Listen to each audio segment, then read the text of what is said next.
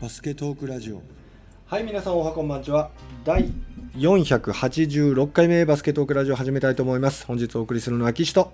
モン吉です。どうもこんばんこはんばんは。 7月26日は月曜日0時8分日付が変わったところでございますさて、はいモン吉さんいろいろあったみたいでちょっとそ教うえでてすもらいたいね。まずはオリンンピックからいきましょうかね。はいお願いします、うん。まあ、男子の試合はね、うんうんまあ、明日というか、正確にはもう今日になるのか。うんうんうんえっ、と、夜の9時からということでね。うんはい。私は仕事が10時半過ぎに終わるので、うん見れないという、直では見れないんですけどね。なるほどまあ、楽しみがこう、ね、だんだんだんだん近づいてきてる感がありますよね。うんうんうんうんそんな中、ちょうどさっき、うんえー、なんと、アメリカと、この前日本が対戦したフランスがですね、はい試合をやっていて、はいはいはいはいまあ皆さんこれご存知の方はね、あのー五輪 JP っていうところで、うんあの結構各スポーツ、うん今進行中の動画を見れるようになってて、なるほどだから 3x3 なんかも、うん実際テレビで放映される時間って実は、うんあえあなんて言うんだろう、あのー録画だ、録画というんですか、なんて言うんですかね、うんだったりするので、うんあのリアルタイムで見たい方は五輪 JP で見た方が、うんあのリアルタイムで見れるっていう。これなんですよね僕ちょっと FIBA のサイトがちゃんと2時間何分って言ってフルゲーム見れるようになってるんで、はい。まあ、そこで安心しててあんまりそっち考えてなかったんですよ、うんうん、で、えー何回アクセスしても多分世界中からねすごいこうジャイアントキリングが生まれてるのでうん、見れないんですよねみんな見ようとしてるんですよね、きっと。五輪 JP ですか。しまったな。まあまあ、録画で見れるんですよね。多分見れたりするの多か、分ねどうなんでしょうね。どうなんでしょうねちょっとそこまで今やって、ね、いろんなの、ね、柔道とかも含めていろいろ追っかけちゃったりするから、ななかなか録画見れてないですけど、なるほど。まあ、3x3 なんかは、うんゲームによってはそれがでもライブでうん出ない試合もあったりするらしくて、なるほど。だから全部が全部、だからといって五輪 JP で見れるわけでもないっていうう。んうんうんうんうんで今日なんかは、うんその今私が見てたね、うんアメリカ対フランスもそうだし、うんあとは、うんえっとチェコ対イランの試合が実は大注目で、うんあのチェコにですね、うん横浜ビーコルセアーズで大活躍してたアウダ選手がいたりとか、うん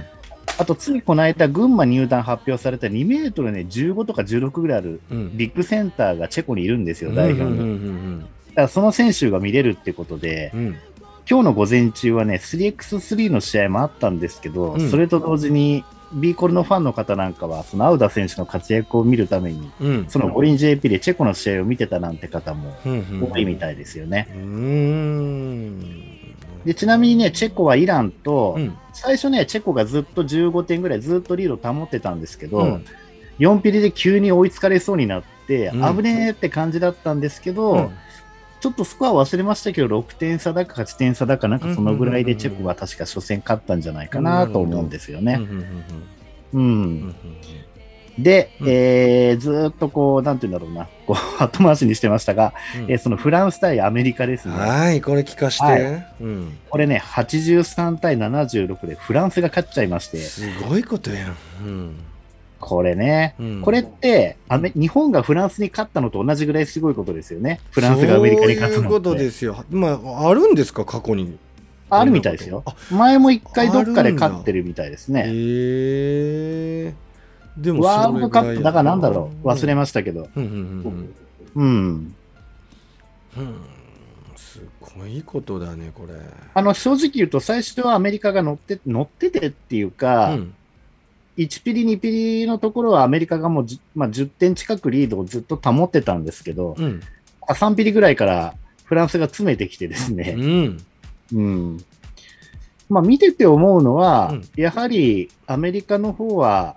1対1中心、あとはパス回して空いたところで3とかっていう、うんうんうんまあ、組織的なプレーが割と少ないのと、うんあとインサイドでこうプレーする選手があんまりいないっていう印象がありますね。うんうんゴール下のポストプレーとか全然ないので、うんうんうんうんまあ本当になんか 3x3 みたいなバスケを うんうんまあ5対5でやってるみたいなでうすね。んうんそんな印象さえ受けました。なるほどフランスはやはりゴール下にゴベル選手いたりとか、うんスリー入る選手もいたりでっていうことで、うんうんうんうんまあ、堅実なプレーをするというか、うんうんうんやはりディフェンス力、まあ、ゴベール選手がいることもあって、うんどっちかっていうとこう地味にディフェンスを頑張るうんうんチームっていう印象なので、うんうんうんうん地味に点差を詰めてきてですうね、んうん、モン吉から見て俺全然見れてないんだけど、モン吉から見てその日本戦とはい。ちょっとフランスは様子違ったとかそういうことなかったですかまあ、そうですね、やってるバスケットはでも似たようなもんだったと思うんですけどね、うんうんうんうんうんどっちかっていうと、アメリカがこう、まあ、自滅っていうか、うんやっぱりこう、外からのシュートばっかりうんうんなのうんで、うんうんやっぱりオフェンスってよく日本で言われますけど、水物で、うん最後フランスに追いつかれてからのアメリカのシュートが全く入んなくてでああすね、そうなんだケビン・デュラントとかももろ外してましたからね、シューああト。そう出だしは伸び伸びしあのプレーできてて、うんさすがデュラントだなって、あの下半身リラックスした、こう、すごい柔らかいあの綺麗なシュートをね、うんスポーンと決めて、うんうん、まあ、見ててさすがだなってプレーも多かったんですけうど、ん、うんそこにはフランスはすごく最後そのケビン・デュラントのシュートの決定率が崩れたっていう話だったんだけどはい、そのコンテストがすっごいタイトだったとかさあいや、そういうんじゃなくて、もう本当自滅です。自勝手滅にかシュートが入んなくなっちゃってるだけで、あそうなんだディフェンスが直接激しいわけじゃなくうんうて、んうん最後、こう、ゴール下で、なんかこう、ルーズボール的になったものを外に出して、うんそこに KD がいて、スリーを普通にノーマークで打っても外しちゃうみたいなうんね。うーん例えばですけど、うんうんうんスタメンが別に長くずっと試合に出てるような雰囲気でもないのうで、んうんだからまあ、なんて言うんでしょうね、やっぱあんだけ能力の高い選手が集まっても、うんうんやっぱりいきなり集まって、いきなり大会に出るっていうんじゃ、もう勝てないような、そういう世界の時レベ代ルになってるんじゃないかななっってていきう。たんやね、うんうん、王者能代工業が勝てなくなってきたっていうねえあれと似てるのかしら、何かこう変わってきたんかなバスケットがそうですすごいね、まあ、能力の高い選手だけ集めても勝てないっていう感じだから、うまあ、ん能代の方がむしろ強いっていう、うんまあ、そっちの方の見方だと思いますけうど、んまあ、うんほんでちょっとこうドラマティックに面白いのはその直前に日本がやってそのフランスをやっつけてるっていうストーリーがちょっと楽しいじゃない。そうですね、アメリカうんで統合つけて、今度フランスつけて、またこうつけて、日本、うん日本一番強いみたいな。そうそうそうそうそう。そういう人多いですよ、今。うん。単純にそうは言えないけどな、なんてそ言ういやなんがら、な。ううんんみたいな感じうで。んうんうんうん。多分このね、アメリカとフランスの試合ね、日本人のね、バスケファンのね、9割以上の方がフランスを応援してたんじゃないかなうってんいう。うんうんうんうんでも1割の人はアメリカのやっぱチームがこうじゃいけないっていううん。ね、うんまあそういう形で。まあ私個人としてアメリカに勝ってもらわないと、やっぱりなんかうん。おかしくなっちゃうな、みたいな。そうだね。でもあのこの前のバスラジオでも少し話したけど、はい。やっぱりこう集めて練習するっていう時間とかあとその間のサラリーどうすんのとかうん。もうなんかの記事でちょっと読みましたけどまあ言ったら大富豪集団じゃないうん。すごいお金をねかけてあの間拘束してると思うしはい。その練習にかかる費用たるやちょっとこう国家予算的なお金がかかるんじゃないのって思う想像したりするんですけどやっぱ金がでかすぎちゃって、NBA は、そうでだすよねからその代表に選ばれることが非常に名誉なことだっていうところのレベルをもう超越しちゃってるんでしょううね、んもう多分そんな気がしますね。だって今回だって結局、途中で合流してくるような選手もいるような話だし、ううんん、こんだけみんなが辞退したりなんてことで、結局集まって練習なんかろくにやってないで、ピックアップゲームやってるみたいな感じになっちゃってるわけじゃないですそかう。ですよ。そりゃあちょっと厳しいですようね。んうんこうんのチームにも NBA 選手がいてね、うんその選手たちっていうのはやっぱりチーム練習きっちりやってるってことであれば、ううんんやっぱりそこまでの能力差っていうのが世界との差がそんなになくなってきちゃってるし、そういうことですよね。アメリカ人以外の NBA 選手が非常に増えてますからうんね、うん今うんうん日本人だって NBA 選手出てくるぐらいですからうんうんうね、んうんうんうんうんそうですねまあそんなことなんじゃないかなとうん思いますようね。んうんまあ、それにす近いことが実は 3x3 にも言えるような出来事があったので、まあ、あそれもそれでまたご紹介しようかとお思うん願いしまます。す。うんうん。まあ、とりあえず5対5のゲームに関しては、ちょうど今日から始まりつつ、日本は明日からなのでね、うんうんうん。まあ、非常に楽しみにしてるところなんですけれそどうですも、ね。はうい。んで、3x3 がね、ちょうど始まってて、うん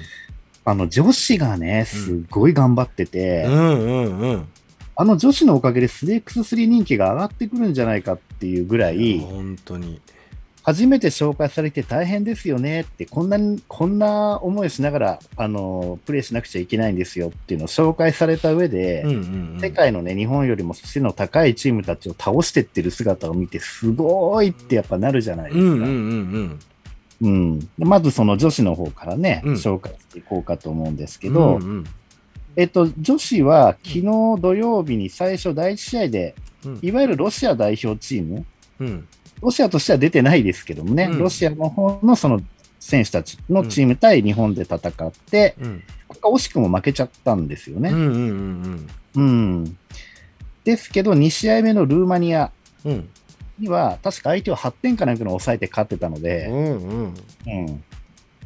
あのーもう、なんて言うんでしょうね、日本以外の、日本は、うんあのマウリ・ステファニー選手と、うんあと、西岡選手が高くて、で、あとの2人、あの山本選手と篠崎選手が小さくてって形で、デコボコでこう、うんもう見た目でポジションが分かるような、こう、選手が選出されてるんですけれどうも、ん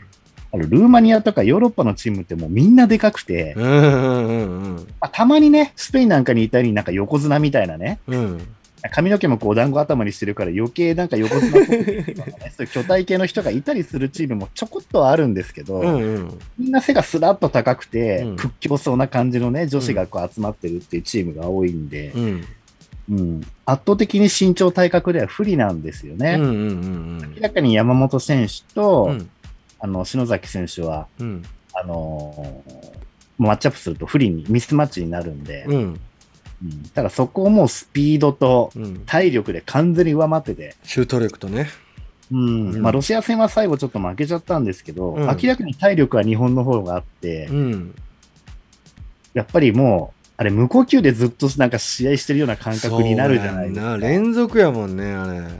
だから日本はあんだけ走り回ってるのに運動量減らない、うん逆に相手チームはうん最後ディフェンス棒立ちになったりしてますからああね。ああああまあ、それででもちょっとロシアには負けちゃったんですけど、うんもうルーマニアに関してはもう撃破という感じ。うんうん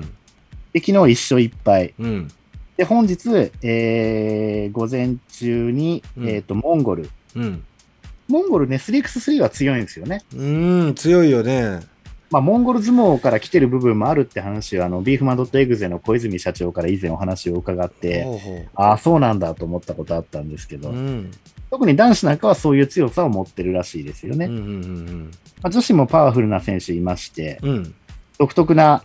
身長はそんなに日本と変わらないイメージではあったんですけどね、うんなんか上の方で3人でこうスクリーン駆け上がって、誰かがダイブして、そこでレイアップでも1人で行っちゃうみたいな、そういうプレーが多くて、うんうんうん、そこにちょっと引っかかって苦戦した瞬間もちょこっとはありましたけど、うんモンゴル戦も圧勝。圧勝19対10そして、うんトータルで今日4試合目になるのかな今日の夕方、うんまたフランスとやりまして、今度ね。うんで、これフランスは、うんえっ、と、その、いわゆる最終予選的なところで、うん敗れた相手なんですよ。うんうん。敗れたために最後スペインとの最終決戦に行く羽目になっちゃったと。うんあの時フランスに勝てたら一発で決まってたのにっていうね、うんうんそういう意味ではちょっと雪辱的な部分があったんですけど、本戦でなんと撃破しまして、これがすごいよね。しかも2試合目で、ね、うん疲れて、まあ、時間はね、午前中というふうだから、えらい相手はいましたけどうね、んうんうんうん、体力的にもちょっと疲れてる中で、うん2試合目の中でうん撃破するという。素晴らしい19対15。うんで、やっぱ面白いのは、うん海外の場合は、うんさっき言ったように3人とも似たような身長の選手たちがいて、うん全員が、まあ、同じようにっていうのも変ですけど、やっぱりゴール下もできるし、スリーも打ってくるしっていう、うんうんなんかこう抑えどころがないというかうね、んうんうんそういう強さを持ってるんですけど、うん日本の場合はもう明らかにこう役割分担。うんまあ、ステファニー選手はもうゴール下に入ったらそこからポストプレーガンガンやる。うんで、西岡選手はゴール下でシールしたりするんですけど、うん本当にノーマークに近い時以外はあんまり行かずに、どっちかっていうとゴール下に押し込んでディフェンス集めて外にさばくとか、うんあとはパス入れたとこにカット、カットしてきた山本選手とか篠崎選手にパスをするっていう、ちょっと黒子的な役割うんっていう部分も、うんあとディフェンスを体張って頑張ってるって感じ。うん、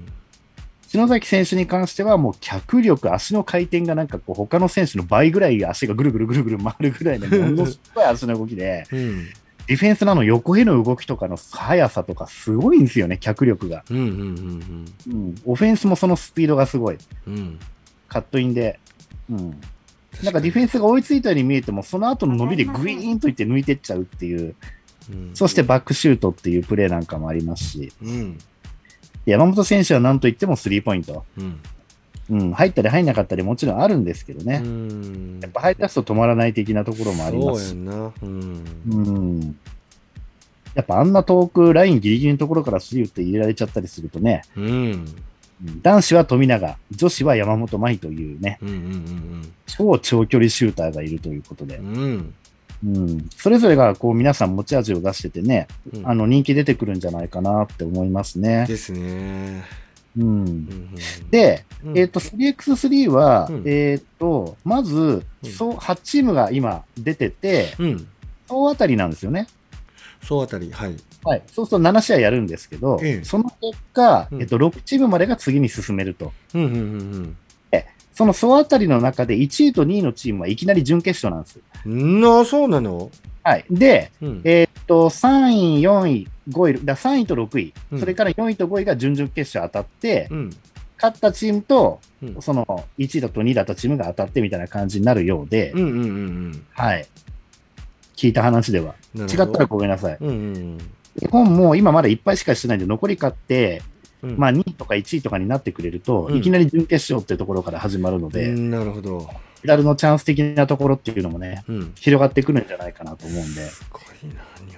本女子強いね、うんうんうん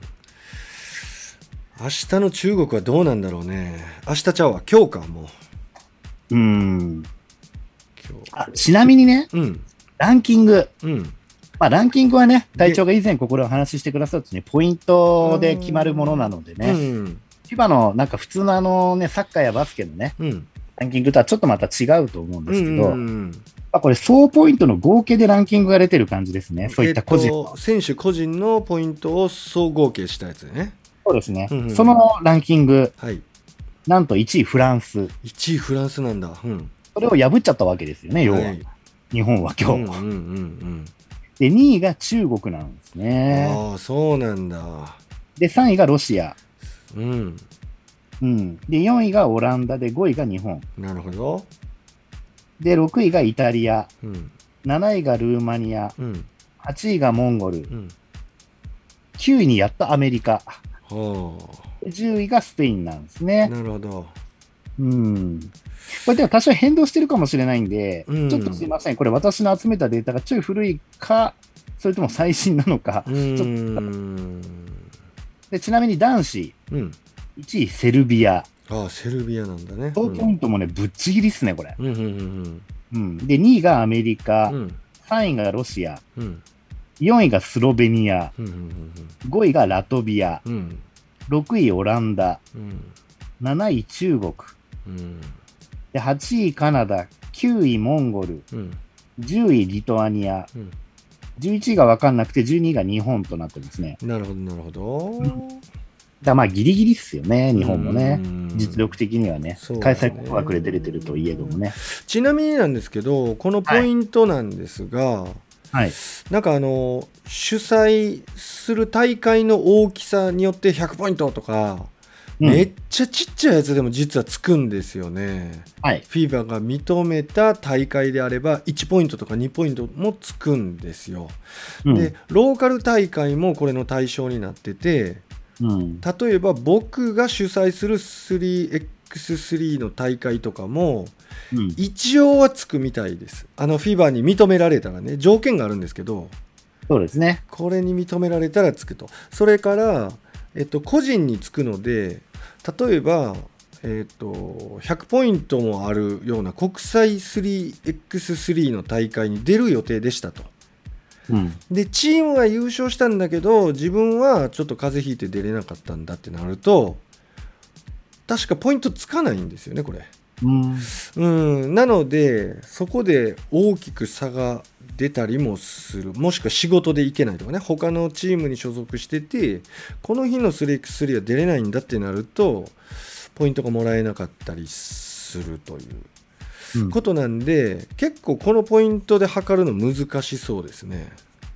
そうですね。だからそういうこともあって、うんあのー女子なんかもね、うんうんこのポイントで順位を上げる努力をするためにってことで、うんまああのー矢野涼子さんなんかは非常にこれ有名な話ですけど、自分で主催してスポンサーも持ってきてね、うん大会開いてうん、ポイントを日本女子で稼がせてなんていうことをね、うん、なるほど。そんなこともやってた人もいるんですようーね。んなるほどね。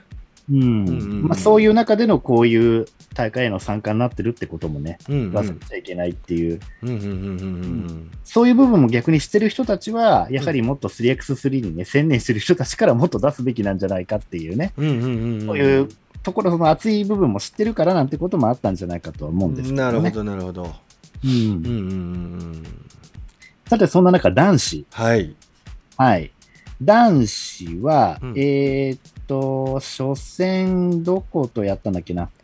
えーっと、えーポーランドだったかな。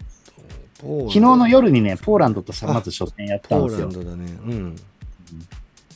で、これが延長でね、うん。散ったんですよね。うん。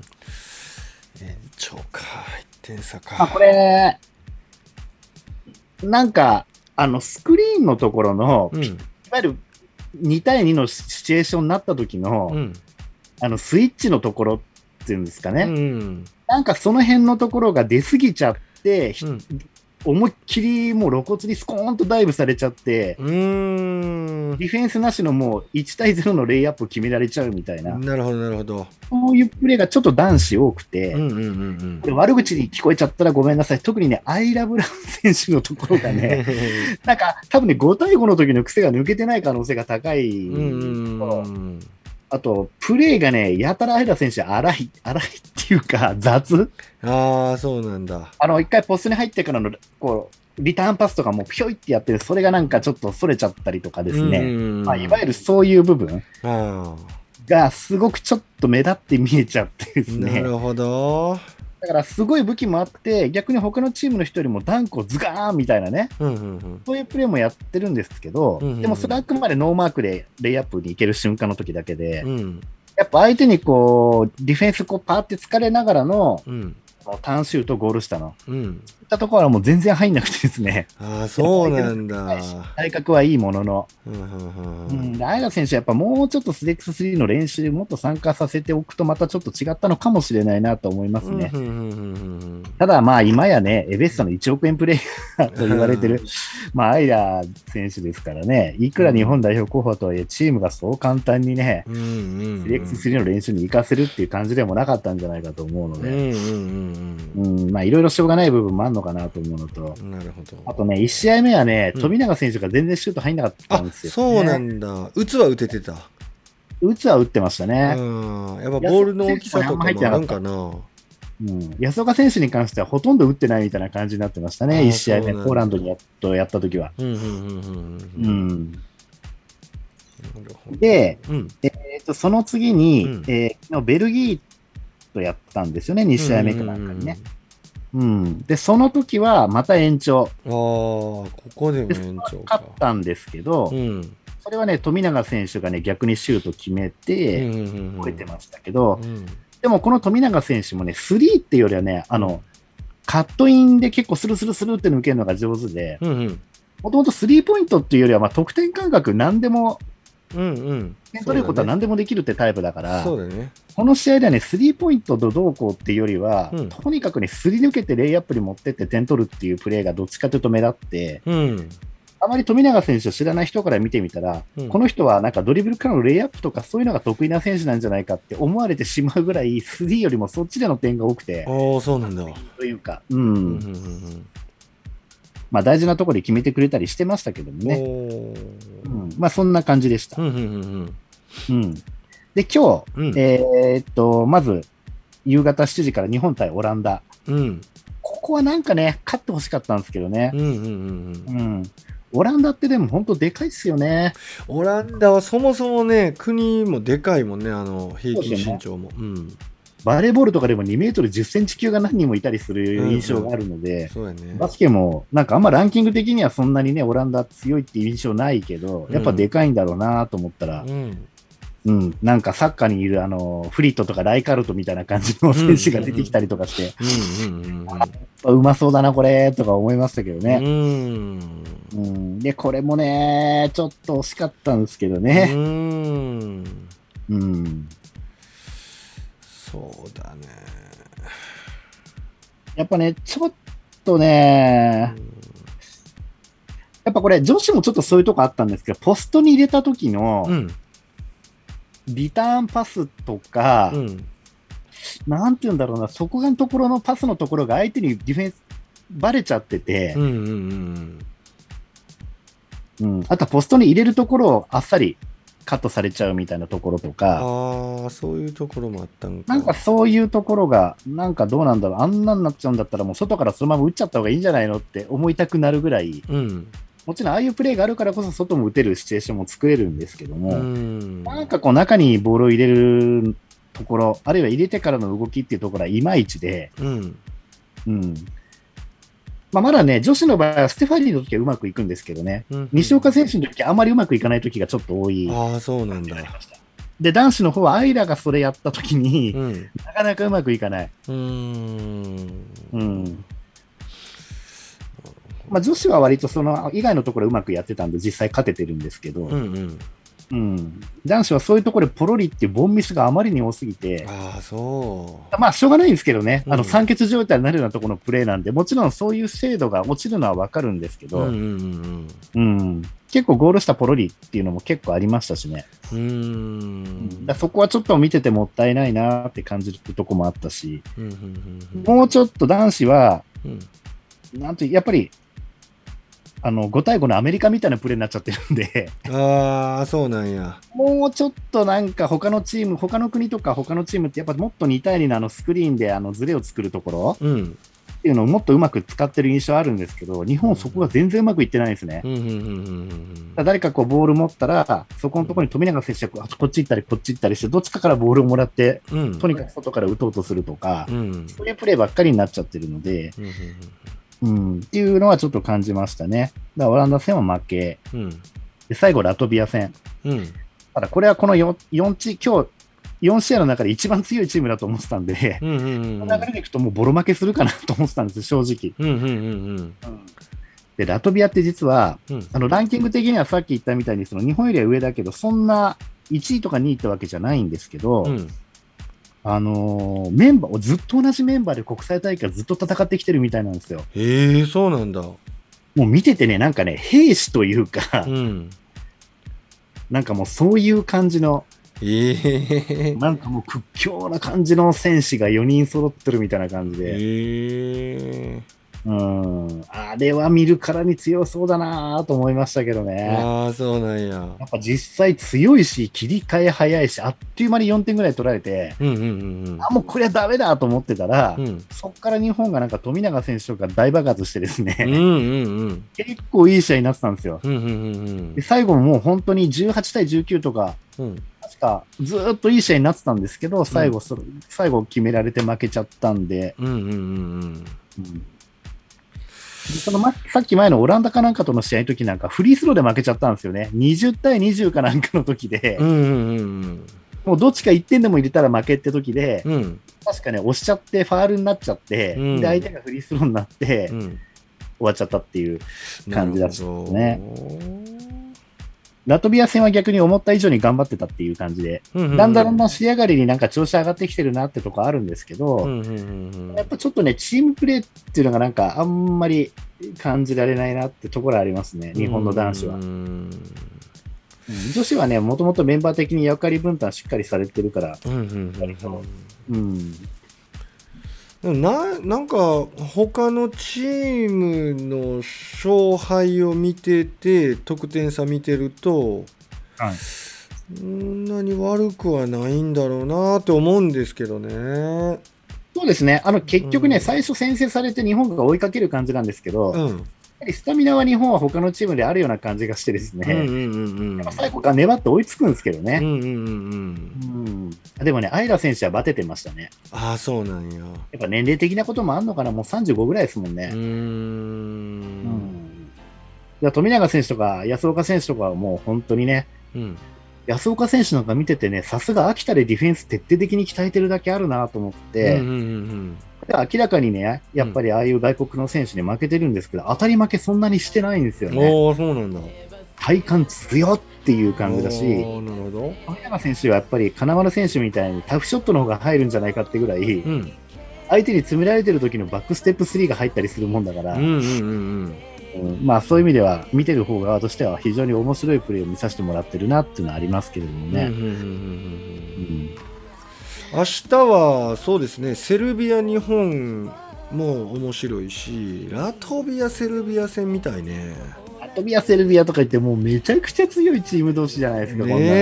えこここまでに2、3勝してなんとか6位以内にはキープしといてほしかったんですけうどんね。うんうんこれ中国とかそのあたりに絶対勝たなきゃいけないですうんうね。んうんうんうんそうねでも 3X はちょっとこの前日の試合結果がそのまま反映されないやろうね。あとなんか私ちょっと実はうん詳しくは知らないんですけど、うん、 20, 20点の段階から2ポイントを決めて22点取った方がなんかポイントとしてなんか高くなるんですよあね。そうなの。ポイントとしてというかその順位決めるときにね。ああそうなんだ。うん、だから20点取ったときに、うん何でもいいから入れりゃ勝ちだけど、どうせだったら2ポイント入れて22点取りたいですよねっていうのは解説者とかも言ってるんで、おおそうなんだまああるんだと思うんですよね。だから21点がノックアウトだけど最後の2点が決まれば22になるっていうことなんだねそうああそれもすごい聞いててよかったななるほどなんで22あるんかなと思っててんけどそう。まあ単純にそういうことなんですよね。うーんまあでも女子はね、正直いけそうだな。準々決勝にはいけそう。ああいけそう準々決勝にいけるかどうかわかんないけうど、んうんでも3位か4位ぐらいにはでも入れそうな気するんですけどうんうね。ん怪我なしですかみんな男女とも今んとこうろん、うんなんかやっぱりすっ転んじゃうシーンとかもありますけどね。ああ今んところ大丈今んとこ大丈夫そうですけど夫ねねう。んうんうんうんうんあこういうあとはハウリー・ステファニー選手が非常に異様な雰囲気出してますけどね、あの髪の色といい、ああいいじゃないでも面白いと思います気合ね。が入ってるんだよ、ううーん、ん女子は明日中国あるんかうん、イタリア中国アメリカう男子なんてもう本当にちょっと言い方悪いけど、急に集めてやってるような感じとかありますかーんらうん、うんうん、ちょっとね、全く練習してないわけじゃないですけどね、うんあの練習に、東京のあるスタジオで練習してるのを画像とか結構上がってたんうんうんうで、んうん東京の新木場にね、うん結構ね、あの有名な 3x3 専用のうんコートがあるんですよ、うん屋内の。うーんそこで練習してる姿が映ってましたんで、っなるほどていうとこですね、まあ、ますます楽しみですけどねね、えオリンピックネタはもう、その日本代表の試合と、うんあとは 3x3 の残りのね、うん試合のところをちょっとご紹介をさせていただきたいなと思っておりますが、ありがとうございます OK ですまあ、皆さん、ぜひね、その五輪 JP、うんテレビで、そう、なんかね、テレビとそのあれをこういろいろこう見てみて、うんうんリアルタイムで見れる方をぜひね、見ていただくといいのかなと思いますけうんど、うんうんはい。まあ、今日はでもこんなところですね。ありがとうございます。えー皆さんも486回目のバスケットオークラジオ楽しんでいただけましたでしょうか本日もお送りしましたのは岸と本吉でした。 See you next time バイバイバイ。